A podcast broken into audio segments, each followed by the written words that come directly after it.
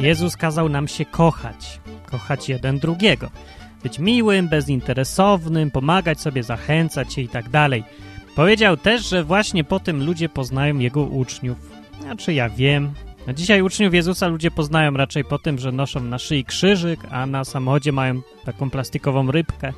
Albo po tym, że jadą po równej, prostej, pustej drodze w słoneczny dzień równo 50 km na godzinę, bo tak mówi znak ograniczenia prędkości, który jakiś leniwy urzędnik zapomniał usunąć po remoncie. No i ludzie ci jadą dwa razy wolniej niż nakazuje zdrowy rozsądek, sens, logika i współczucie dla tych 50 osób, które wloką się z tyłu, gdyż widzą ci ludzie w tym Bożą wolę. Właściwie każdy nakaz widzą jako Bożą wolę, nawet nakaz leniwego urzędnika. A wszyscy, którzy jadą za nimi długim sznurem samochodów, klną ile wlezie, mamrocząc przez zęby o, znowu jakiś cholerny chrześcijanin. Prawdziwych uczniów Jezusa poznaje się jednak po tym, że się bardzo między sobą lubią. Jak widzimy, niewielu jest takich, zwłaszcza w Polsce, więc tym łatwiej ich rozpoznać, bo się wyróżniają. No tak, ale jak poznać chrześcijanina, który jest sam? Czasem jednak nawet stadni chrześcijanie występują pojedynczo. Co prawda niektórzy z nich nie wierzą w życie pozakościelne, więc trudno ich przyłapać na przebywaniu poza stadem, ale nawet oni chodzą przecież czasem do pracy albo do szkoły. I jak ich wtedy wyłapać? Otóż jest sposób. Pojedynczych chrześcijan poznaje się po radości. Ja wiem, że to wszystko brzmi jak jeden wielki nonsens w kraju, gdzie dziesiątego dnia każdego miesiąca, prawda, tłum żałobników świętuje przy Pałacu Prezydenckim zbrodnię smoleńską, krzyż katyński i tego typu inne radosne wydarzenia, przy czym głośno i hałaśliwie podkreśla swoją przynależność do chrześcijaństwa. Słowo Bóg jest w użyciu na drugim miejscu, zaraz po Polska. Ale ja nie mówię o tych, którzy przynależą do chrześcijaństwa, ale o tych, którzy przynależą do Chrystusa. A to są dwie różne rzeczy. I ci ostatni, mimo że wielu ich nie ma, są faktycznie najbardziej szczęśliwymi ludźmi na świecie. No nie jest to może wesołość typu Jim Carrey, prędzej typu Bill Cosby. Zresztą wesołość wesołości nierówna, mniej istotne jaka, ważne, że jest. Bóg musi naprawdę lubić, kiedy ludzie się cieszą, bo, bo tego w Biblii pełno. Psalmy mówią, żeby się cieszyć, Jezus mówił, żeby się cieszyć, nawet jak nas prześladują, mówił. Apostoł Paweł pisał w liście do Filipian, że cieszy się i będzie cieszyć nawet wtedy, jeżeli go zabiją za to, co robi. I żeby jego adresaci też się z tego cieszyli. To samo pisał i Piotr w liście, każąc się cieszyć, nawet jeżeli nas spotyka coś złego. Radujcie się zawsze w Panu. Jeszcze raz powtarzam, radujcie się, tak pisał Paweł. Właściwie takie polecenia pasują do obrazów współczesnego chrześcijaństwa. No takie cieszenie się na rozkaz. Nie dość, że najpierw mówią nie zabijaj, nie pożądaj, nie bierz żony, to rób, tamtego nie rób. To jeszcze na koniec ciesz się. Masz się cieszyć. Słyszysz? Zawsze się ciesz, zawsze. Bo jak się nie cieszysz, to masz grzech. Kolejny grzech. No tak to może rzeczywiście odebrać ktoś, kto nie rozumie, czym jest chrześcijaństwo.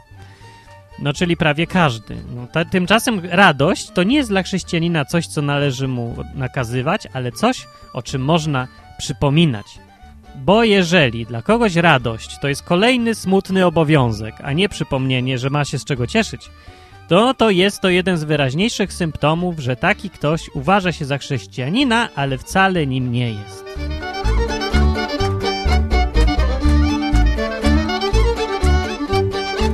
A z czego się tu można cieszyć? No ba, a z czego nie?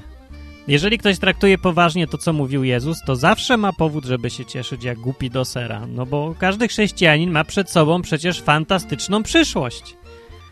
E, co prawda po śmierci. Ale ma właściwie całą wieczność. Jezus obiecał życie wieczne, którego jakość porówny, porównana została do uczty, gdzie człowiek je ile wlezie, a wagi mu nie przybywa. Sama już świadomość tego, że nie grozi ci więcej żadne potępienie ze strony Boga, że możesz się do Niego zwracać bez żadnego strachu, że masz czysty rachunek, nieobciążone sumienie i masz w razie czego znajomości na naprawdę wysokich stanowiskach, jest wystarczającym powodem, żeby chodzić cały czas uchachanym. Ale nawet nie to jest źródłem tajemniczej radości chrześcijan. Źródłem tym, co już wynika z obserwacji i doświadczeń, jest samo bycie chrześcijaninem. Pokój i radość to są dwie rzeczy, które Biblia kojarzy bardzo ściśle z byciem uczniem Jezusa. I obie, mimo że mają całkiem dobre, merytoryczne uzasadnienie, są tak naprawdę czymś więcej niż tylko efektem intelektualnego zrozumienia jakiejś teologicznej koncepcji. Ich źródło jest znacznie głębiej. Albowiem Królestwo Boże to nie pokarm i napój, lecz sprawiedliwość i pokój i radość w Duchu Świętym. Tak powiedział Jezus. Tak powiedział. Albo apostoł Paweł tak powiedział. Biblia tak mówi. Wychodzi na to, że jego słowa kolejny raz należy brać bardzo dosłownie tutaj, bo Królestwo Boże jest y, niczym basen, gdzie zamiast wody z dużą ilością chloru wlano pokój i radość. Więc to naturalne, że kiedy się w tym pływa, to trudno się nie zamoczyć.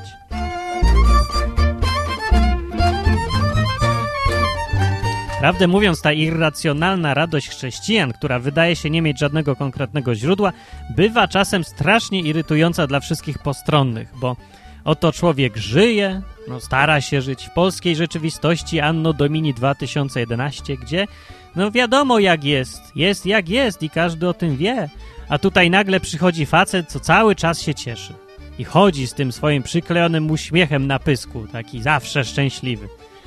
Amerykanin, czy co? No nie, to chrześcijanin jest akurat.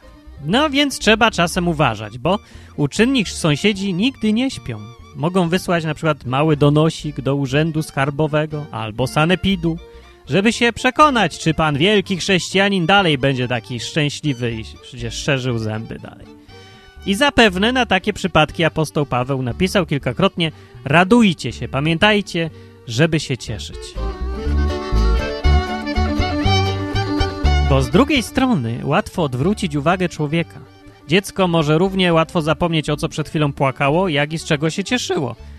A dorośli wcale nie są lepsi. Apostoł Piotr na przykład chodził po wodzie i też mu to nie pomogło. Zamiast się skupić na Jezusie, popatrzył to na burzę, to na morze i zapomniał, dlaczego właściwie chodził po tej wodzie. I, i tak się skończyła zabawa w Supermana. O ile bardziej Taki zwykły chrześcijanin, kiedy zapatrzy się w problemy, może zupełnie zapomnieć, że przecież pływa w basenie, gdzie zamiast wody jest pokój, a zamiast chloru radość. Gdzie złodzieje nie kradną, transwestyci nie podpatrują, a dzieci nie sikają. I właśnie po to Biblia przypomina, zawsze się cieszcie, zawsze, nawet jak na was sąsiad doniesie.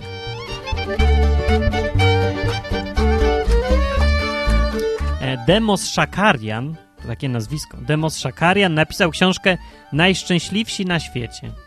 Opisał tam historię swojego życia i to jest fantastyczna opowieść. Zaczyna się od tego, że jako mały ormiański chłopiec mieszkający pod górą Ararat, to tak gdzie tam Arka miała wylądować, usłyszał od Boga, że mają uciekać z całą wioską. I wkrótce faktycznie zaczęły się tam prześladowania. No, oni już uciekli. Demos faktycznie żył blisko z Bogiem i miał dzięki temu wiele ciekawych przygód. Fajnych, naprawdę. W końcu został zamożnym farmerem w USA. No i na końcu tej książki Demos pisze tak. Znacznie ważniejszą rzeczą jest to, że On, czyli Bóg, On każe każdemu z nas iść. Idź więc z tym darem, jaki otrzymałeś od Niego, wiedząc, że gdy od odkryjesz ten dar i zaczniesz go używać, to niezależnie od okoliczności będziesz należał do najszczęśliwszych ludzi na świecie. Czego i ja na koniec radośnie wszystkim życzę.